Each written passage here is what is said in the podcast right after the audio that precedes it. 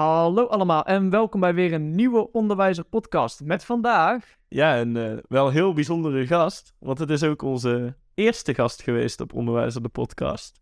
En uh, we mogen hem gelukkig nog een keertje verwelkomen. Uh, Rolf Touwen. Ja. Dankjewel. Ja, jij bedankt. Ja, graag gedaan. En ehm, ook niet met zomaar een onderwerp, want we gaan het vandaag hebben over... Ja, we gaan het hebben over het vlinderbrein het vlinderbrein. Laten we snel beginnen. Hallo allemaal en welkom bij deze nieuwe aflevering van Onderwijzer de podcast, waarin Kevin de Bruin en DJ Stroot van alles behandelen wat met het onderwijs te maken heeft. Ja, want de vorige keer dat we Rolf te gast hadden, gingen we het hebben over het bewegingsonderwijs en alle zaken die daarmee verbonden zijn. Maar een, uh, ja, een korte tijd geleden werden wij benaderd door Rolf. Hij had zichzelf uh, verdiept in van alles wat te maken heeft met het vlinderbrein. En uh, ja, we zijn eigenlijk super benieuwd naar wat je ons vandaag te vertellen hebt. Nou, oké, laten we dan maar beginnen, of niet? Zeker. Ja. Nou, het vlinderbrein is eigenlijk een, een nieuw uh, brein wat uh, ontdekt is nadat eerst al heel duidelijk de eerste drie breinen van elk mens zijn beschreven. Hè. Dat zijn dus het reptiele brein, het zoogdierenbrein en het mensbrein. Ja. Maar we gaan echt wel naar een andere en nieuwe tijd toe, waarin we ook beseffen dat we ook nog een vierde brein hebben. Het vierde brein is je vlinderbrein. En dat vlinderbrein heeft alles te maken met de kennis die we inmiddels hebben over wat onze gedachten allemaal kunnen doen. En wat ons hart met onze gevoelens allemaal uh, kunnen doen, zeg maar, of kan doen. Uh, ja. Dus uh, dat. Ja, want de andere breinen die we hadden beschreven, dat is net als het, die heb je misschien vast al wel gehoord, ook de kijkers thuis. Met het, het zoogdierenbrein en het reptiele brein. Ja. Die zijn inderdaad wat klassieker. Het reptiele... Ja, daar hebben we al meer van gehoord. Er is ja. ook heel veel onderzoek naar gedaan. Er zijn verschillende ja, papers over uitgebracht. Klopt, en op internet kun je er ook alles over vinden. En er zijn ook leuke plaatjes en dan zie je zo'n reptieletje getekend en zo'n ijsbeer in je hoofd. Mm -hmm. Moet je wel mee uitkijken met kinderen, want je moet natuurlijk wel even erbij vermelden dat die beesten niet echt in je hoofd zitten. Maar dat een uh, soort metafoor is en... voor hoe dat brein dan werkt. Ja. En is dit, dit vlinderbrein dan echt iets echt nieuws waar je eigenlijk nog niet heel veel over kan vinden? Beginnen er nou langzaam aan wat dingen uit te komen? Of zijn er al eigenlijk wel wat meer dingen, maar horen wij dit voor het eerst? Ja, nou, um, de primeur is dat ik de naam zelf heb bedacht. Uh, het vlinderbrein bestaat niet op internet uh, met alle informatie eromheen uh, in die naam. Ja. Maar ik denk dat het vlinderbrein een hele mooie naam is voor kinderen om te gaan ontdekken dat je ook inderdaad een vlinderbrein hebt. Maar als je kijkt naar uh, andere begrippen die wel heel uh, bekend zijn inmiddels, dat is bijvoorbeeld de wet van de aantrekkingskracht, uh, de law of attraction, maar ook The Secret, dat is een film en ook een boek waarin wordt uitgelegd hoe je, hoe je brein, hoe je vlinderbrein dus zeg maar werkt. Maar het grappige is dat niemand een naam heeft bedacht voor dat vierde brein. Dus we hebben eigenlijk dus ook heb ik een. Ja. een primeur op deze podcast. ja, wat mij betreft wel. Ja, Uh, zeker. misschien dat het uh, over een aantal jaar, wanneer mensen dit misschien nog steeds luisteren of terug gaan luisteren, zijn wel een, een bekende term is geworden. Uh, ik hoop het eigenlijk, omdat ik echt ervan overtuigd ben dat het voor kinderen dan heel duidelijk wordt. Want je moet je voorstellen dat elk mens heeft 60.000 gedachten per dag. Ja, tussen de 60 en 70.000 gedachten. En die gedachten, die gaan uit je hoofd. En hoe gaan die uit je hoofd? Ja, als een soort vlinder. Die, die, die fladderen zo uit je hoofd. Die hebben trouwens een gigantische snelheid, want die gaan net zo snel als het licht. En dat is 300.000 kilometer per seconde. Dus dat is nogal snel. En waar blijven die gedachten dan? Nou, die komen terecht in uh, alle ruimte, zeg maar, tussen de aarde en de zon. En die ruimte tussen de aarde en de zon, dat noemen we dan het kwantumveld. En zo kom je ook uiteindelijk bij de theorie van de kwantumfysica uit. En de kwantumfysica is eigenlijk zeg maar de nog de, de overkoepelende theorie die eigenlijk uh, dit hele verhaal van het vlinderbrein beschrijft. Maar ik vind kwantumfysica een veel en veel te moeilijk woord voor kinderen. Uh, er is bijvoorbeeld, ik heb hier een boekje liggen, kwantumfysica voor kinderen. Nou, als je het leest, kinderen snappen er helemaal niks van. Ik denk dat het veel simpeler kan en veel duidelijker kan. Dus ja, tijd toen wij uh, deze podcast in gingen plannen, heb jij ons inderdaad een boek gegeven. En dat boek heet Quantumfysica, wetenschap uitgelegd aan kleine slimmerikken. En uh, jij zegt net zelf, eigenlijk is de naam al te moeilijk. Quantumfysica wil je het bij, quantumfysica wil je het bij uh, kinderen, je wil je het met kinderen gaan benoemen. Dus je hebt eigenlijk een andere naam. Een andere naam bedacht. Ja? En no nogmaals, het, het vlinderbrein kun je ook heel mooi gebruiken. Niet alleen voor die gedachten die uit je hoofd gaan, maar ook de uh, gevoelens, zeg maar, die uit je hart uh, komen. Want ze hebben inmiddels ontdekt dat niet alleen je brein heel veel zenuwcellen, of uh, neuronen en hersencellen uh, bevat, maar dat ook je hart uh, neuronen, oftewel hersencellen bevat. Dus eigenlijk is je hart, is je kleine brein, of is eigenlijk je tweede brein. Mm -hmm. En er is ook een hele duidelijke samenwerking tussen die, tussen die twee. Hè? Dus er loopt als het ware een snelweg van je hoofdbrein naar je hartbrein en weer terug. En wat dus ook zo mooi is, is dat wij met die gedachten, die gedachten zijn elektrisch geladen en de gevoelens van je hart, die zijn magnetisch geladen en daardoor krijg je dus een elektromagnetisch veld om je heen. En dat is ook gewoon meetbaar met uh, apparatuur, ja, die heb ik dan nu niet bij me, maar en ook nog niet in mijn bezit. Want dat zijn volgens mij hele dure apparaten. Maar hoe het ook zij, elk mens heeft een elektromagnetisch veld om zich heen. En ik denk dat de meeste mensen, zeker de meeste kinderen, dat niet weten en dus ook niet beseffen. En als ze dat wel zouden weten en als ze dat wel zouden beseffen, zouden ze daar ook veel uh, ja, meer uh, dankbaar gebruik van kunnen maken. Ja, dat, dat, bracht me eigenlijk ook op mijn tweede vraag. Want um, wat jij zegt, ze zouden er dan uh, gebruik van kunnen maken, dat ze weten dat ze het hebben. Ja. Um, zie je het dan voor je als een soort dat we dit als een soort les in het onderwijs in gaan bouwen over... Uh, misschien moeten we het dan niet alleen over het vlinderbrein hebben, maar gewoon hoe je op de middelbare school misschien een bio biologieles hebt. Dat je op de mm -hmm. lagere school al dingen te horen krijgt over hoe uh, gevoelens en je hart en je brein communiceren. En hoe dat een veld om je heen creëert. En hoe dat misschien reacties uit de tent lokt bij andere ben een beetje zoeken. Ja, nou, ik denk dat het een, hele, een heel mooi onderwerp is voor de biologieles op, het, op de middelbare school, voortzet onderwijs. Mm -hmm. um, ik denk alleen ook echt wel dat het uh, interessant is voor uh, het basisonderwijs. Je, je hoort de laatste tijd steeds vaker verhalen van kinderen die hoogsensitief zijn. En mm. ik denk dat heel veel hoogsensitieve kinderen ook uh, al veel meer dat vlinder, vlinderbrein, zeg maar, hebben ingeschakeld. En dat ja. daar soms misschien zelfs ook last van hebben. Want als jij heel gevoelig bent, dan kun je dus heel gevoelig zijn voor het elektromagnetisch veld van die andere kinderen in jouw klas. Of van die leerkracht misschien zelfs, als die, die leerkracht met een chagrijnig uh, gezicht. En is die gevoeligheid dan iets dat je, ik weet niet of dat al bekend is of dat jij het misschien weet, maar is die gevoeligheid iets dat trainbaar is? Of is het je hebt dit en je kan daar sensitief voor zijn of niet? Nou, ik denk dat dat zeker uh, trainbaar is en ik denk ook zeker dat je daar, daarmee kan leren omgaan.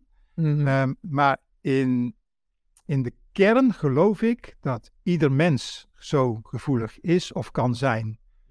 Maar wij, wij, worden, in ons, uh, wij worden in ons leven volgens mij ook. Um, ja, we, we, worden geleerd om, om rationeel te denken en om eigenlijk alles met het hoofd te doen.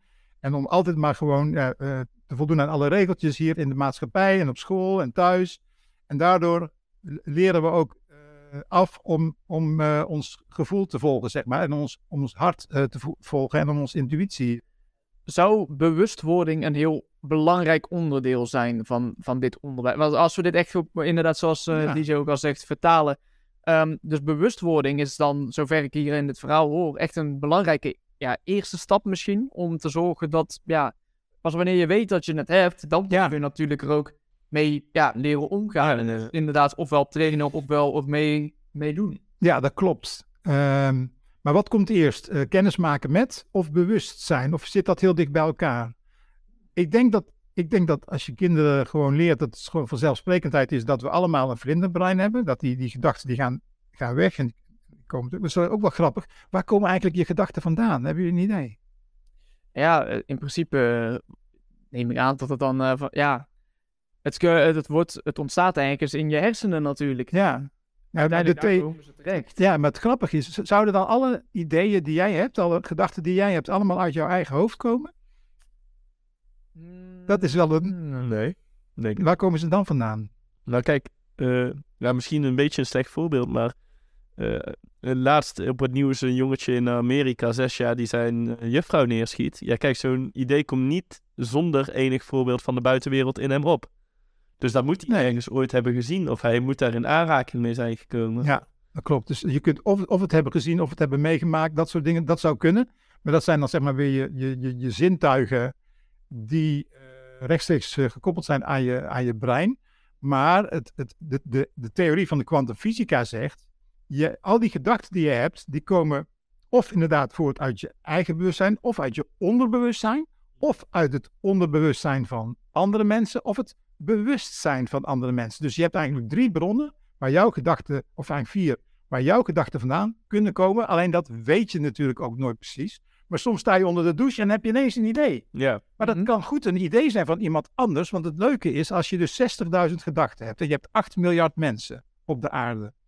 Nou, reken eens uit. 8 miljard keer 60.000 En dan ben je heel Per- veel, eh, per dag. Veel ideeën. En al die gedachten die cirkelen allemaal rond de aarde als wifi-stralen. Want jullie, jullie vinden het allemaal heel normaal dat je, dat je van wifi gebruik kunt maken. Dus waarom zouden we dit dan ook niet gewoon normaal vinden? Dat wij zelf ook wifi-stralen. Wij zijn eigenlijk zelf ook een soort radiozender die met een bepaalde frequentie gedachten uitzendt.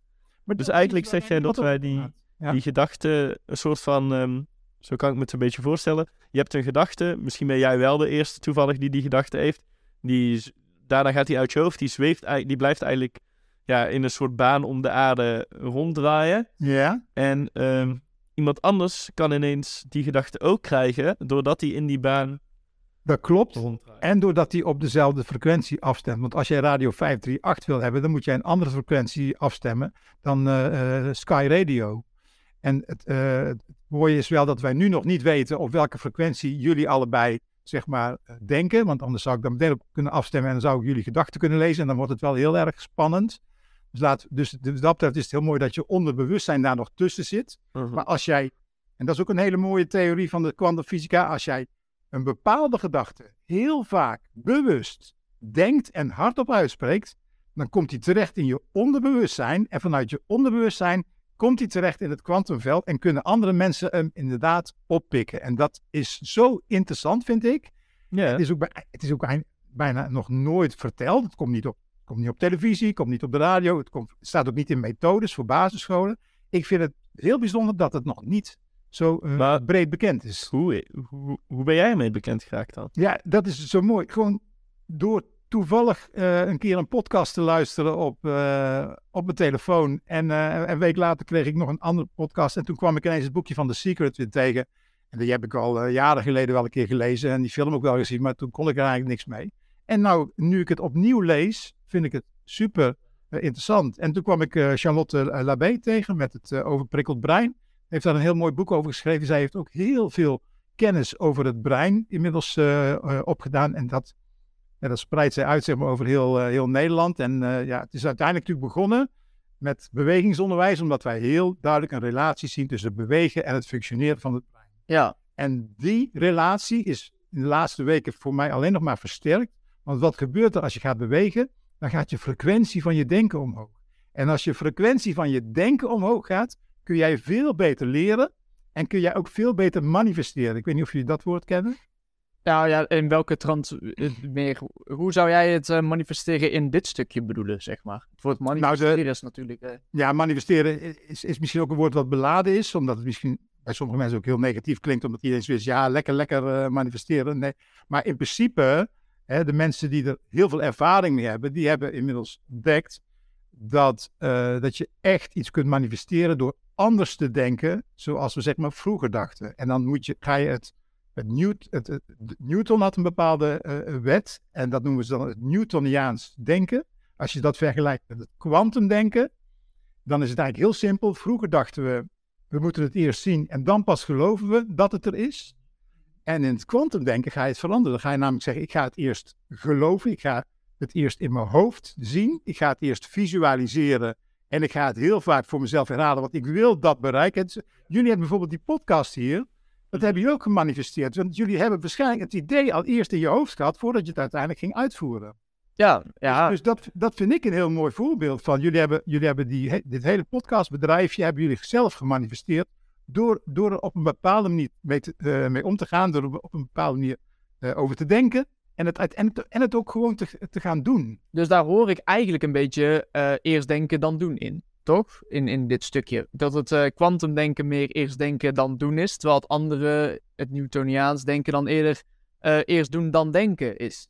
Ja, maar misschien is doen en denken eh, gaat ook wel samen. Want je moet juist bij, eh, bij het kwantum denken moet je ook, ook doen. Je moet namelijk, dat noemen ze dan geïnspireerde actie, moet je eh, aan- Ja. Dus je, je, je komt iemand tegen, heel toevallig misschien, maar dat is natuurlijk geen toeval.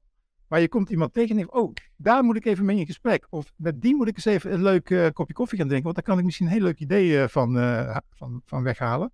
En daarmee moet ik, daar, daar, daar kan ik nu mee, mee aan de slag. En zo ga je zelf dus zeg maar dingen manifesteren door gewoon ja, mee te gaan in de, in de flow. Maar het is dus vooral, wat vooral heel nieuw is in dat kwantumdenken, is dat je het eerst ziet in je hoofd, voordat je het ziet in de werkelijkheid. En dat is wel echt ook wel heel spannend. Want hoe ga je dat met kinderen, hoe ga je ja. manifesteren met kinderen vind ik nog wel een hele lastige. Kijk, in, met volwassenen is het eigenlijk heel simpel, want dan zeg je van ja, uh, wat, wat voor baan zou je willen hebben? Nou, dat kun je manifesteren. Wat voor, wat voor relatie zou je willen hebben? Kun je, kun je ook bedenken en manifesteren. En je kunt ook uh, manifesteren hoeveel geld je zou willen verdienen, al dat soort dingen. Nee, met kinderen, ik vind dat moeilijk. Ja, omdat ze nog zo uh, te vormen zijn, bedoel je dan? Of? Ja. Ja, nou ja, het is natuurlijk. Um, ja, daar, daar valt wel over na te denken. En omdat je, zoals je zegt, het is ook nog redelijk nieuw, allemaal. Um, dus er zullen misschien ook nog niet zo superveel bronnen en, en dingen voor zijn die al helemaal hebben uitgezocht hoe je dat doet. Maar hoe zou jij het graag zien dat het gaat? Zou jij echt graag zien dat er bewust ook op scholen bijvoorbeeld aandacht is voor zoiets? dat ze zo doel, doelgericht aan iets, ja, ja, dat ze zo, zo doelgericht hun eigen doelen nastreven, zeg maar. Zou dat een bepaald vak moeten zijn, bij wijze van spreken? Dat kinderen echt leren gewoon na te gaan, wat wil ik nu echt? En dat ze dat dan voor zichzelf kunnen gaan manifesteren? Of?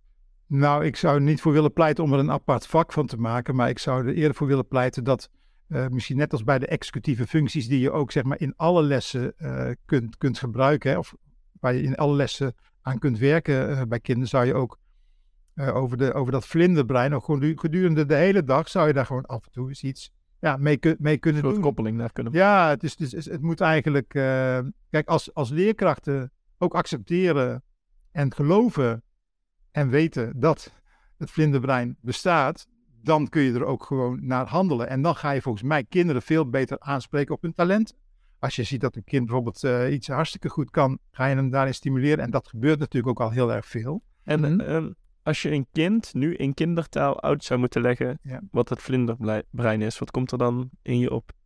Hoe zou, hoe zou je zoiets aanpakken? Dan, dan zou ik met hem uh, praten over, over de gedachten die hij heeft. En dat die gedachten als vlindertjes uit, uh, uit zijn hoofd wegvliegen, maar dat er ook gedachten van andere mensen bij hem naar binnen kunnen vliegen. Waardoor hij soms ineens denkt van, hé, hey, ik heb een heel mooi idee. Maar dat hij dan wel beseft dat het ook een idee zou kunnen zijn van iemand anders ergens. Uh, zou dat ook anders kunnen? Dus stel, um, er zit een leerling in de klas en iemand anders heeft een heel goed idee. Zou die dan niet kunnen zeggen, hé, hey, maar dat is eigenlijk mijn idee, want die is net uit mijn hoofd gevlogen? Ja, dat zou kunnen. Daar krijg je wel leuke discussies natuurlijk. Maar dat, ja, dat vind ik dan daar misschien nog niet eens zo heel erg spannend of heel erg lelijk. Maar wat, wat gewoon vooral leuk is, kijk, ik vergelijk het wel eens met de situatie van vroeger toen wij dachten dat de aarde plat was. Mm En toen was er ineens iemand die zei, ja, maar de aarde is niet plat, de aarde is een bol. En er waren heel veel mensen die, die geloofden dat niet, omdat die, dat was helemaal niet hun referentiekader. Die dachten echt dat de aarde plat was. Dus het heeft best wel lang geduurd voordat uiteindelijk iedereen geloofde, zeker toen er op een gegeven moment foto's gemaakt konden worden van buiten de aarde, dat de aarde een bol was. Dus toen was de aarde een bol. Nu denkt volgens mij bijna iedereen dat wij mensen, wij zijn gewoon alleen maar materie. En en that's it. En we hebben natuurlijk wel onze, uh, onze brein. Maar, maar die, die, die mind, zeg maar, dat, die gedachte, de kracht van de gedachte, dat beseffen wij volgens mij niet. En de kracht van de gedachte, die uh, is zo sterk dat bepaalde mensen dus ook heel veel hebben kunnen bereiken in hun leven. En er is een boek geschreven door uh, uh, nee, vertaald door Michael Pilacic en dat heet Think and Grow Rich. Mm-hmm. In dat boek wordt ook heel duidelijk beschreven, ook in twaalf stappen, hoe je dus jezelf kunt, je, je eigen toekomst kunt manifesteren. En dan gaat het dus over van droom je eigen leven of leef je mooiste leven. Dat is eigenlijk het idee. En dat betekent wel dat je een soort van een paradigma shift moet, moet, moet maken. En Bob Proctor is ook een van de mannen die in The Secret heel duidelijk staat, die ook heel veel uh, YouTube-filmpjes heeft uh, gemaakt. Hij is inmiddels overleden. Maar Bob Proctor is ook zo iemand die zeg maar nooit naar school was geweest. Toen ontdekte dat die Law of Attraction bestond. Uh, en ontdekte dat Think and Grow Rich bestond. En dat, dat, dus dat dat vlinderbrein bestond. Daar is hij mee aan de slag gegaan. En hij heeft daar een heel mooi bedrijf mee, mee kunnen opbouwen. Ja, ik word er wel, ik word er wel heel erg door, door eh, ge- geraakt. Ik vind het heel, ik word er heel enthousiast van. Mhm. En Inspireert, die, inspireert het je ook zelf tot iets te doen? ja, ik geloof, ik geloof er ook echt in. Mhm. Ja, ik geloof er echt in. Ik geloof erin dat ieder mens zijn eigen toekomst kan eh, creëren. Precies zoals hij zelf wil en precies ook volgens zijn eigen regels. En ik geloof er ook in dat wij eh, allemaal kunnen, ku- afstand kunnen doen zeg maar, van, van, de paradigma waar, waar we eigenlijk in zitten. Want wij zijn helemaal gevormd door onze jeugd. We zijn gevormd door het onderwijs waar we in hebben gezeten. We, houden ons allemaal netjes aan de regels. Jullie doen hier precies wat, je, wat je hier moet doen met je portfolio en met je kritische handelingen. En je doet, je doet helemaal braaf je best. Maar er komt een tijd te zeggen van, en nou ga ik het gewoon helemaal zelf doen. En ik vind het zo mooi van jullie dat jullie dat al voor een deel doen. Want jullie zijn al bezig met die podcast. En je weet natuurlijk niet waar het toe gaat leiden. Maar misschien hebben jullie wel een beeld van waar je uiteindelijk eh, uit wil komen. Dus ja, Wie weet wat het on- ons zou, daarom. Dus dat, ooit zou brengen. en dat is het mooie. En, en dat, je, moet, je moet ook wel de tijd voor nemen. Je moet wel, Ehm, ik, ik heb dus twee jongens eh, die, die ik volg. Dat zijn de jongens van de Law of Attraction Nederland. Dat zijn Ruben en Bas. Superleuke eh, gasten, zeg maar. Die ook nu al eh, events organiseren en, en trainingen geven. En die, die noemen bijvoorbeeld ook in één filmpje noemen ze de bamboeboom. Als je een bamboeboom gaat planten, dan komt er de eerste vijf jaar komt er gewoon helemaal niks uit de grond. En dan denk je van ja, hij eh, zoek het uit met die bamboeboom. En dan ineens, na vijf jaar, dan pas komt die boom uit de grond. En dan groeit die uit eh, tot wel eh, 30 meter hoog in acht weken tijd. En dat, is dat vind ik ook het mooie van die, eh, van die Law of Attraction. Je, je hebt iets, je wil iets bereiken, maar je moet daar wel echt Geduld voor. geen haast mee hebben. Geen, je moet daar geduld mee hebben. En het allermooiste van eh, het hele eh, proces vind ik dat je het gewoon, dat je gewoon geniet van het proces zelf. En dat je kinderen moet, vooral ook moet leren dat ze gewoon moeten genieten van het moment zelf. Dus geniet op school, geniet van de dingen die je doet. En ben ook heel dankbaar voor alles wat je hebt. Dus ben dankbaar voor je ouders, voor het huis wat je hebt, je fietsje, je step. Ben dankbaar voor alles wat je hebt en ben gelukkig. En jij kunt, en dan kom ik terug bij de kracht van, je kunt dus je eigen gedachten, kun je dus gewoon veranderen. Want als iemand zegt, ik kan het niet, dan kan die het ook niet. En als je zegt, ik kan het wel, dan kan je het wel. Ja, precies. Alles wat je zegt, ben jezelf. Dat is mijn theorie. Ik zeg nu ook tegen studenten als ze dan weer zeggen van ja, maar ik kan die kennistoets niet maken. Nee, ik zeg ja, als je dat blijft zeggen, dan kan het ook niet. Want dat is de kracht van je gedachten. Dus als je zegt ik kan het wel, dan kun je het wel. Dus het sluit ook een beetje aan bij eh, ja, de mindset-theorie van Ja. Juist, nou, dat klopt. Helemaal. helpt die mindset, vind jij dan ook, want jij bent nou in de praktijk dus, zoals we horen, er ook echt mee bezig. Helpt deze mindset dan ook echt met het meer zien van kansen in de praktijk, vind jij? Ervaar jij dan bijvoorbeeld dat je sneller nu bijvoorbeeld een kans kan onderscheiden dan dat je voorheen misschien deed? Omdat je er Nou- bewuster van bent? Ja.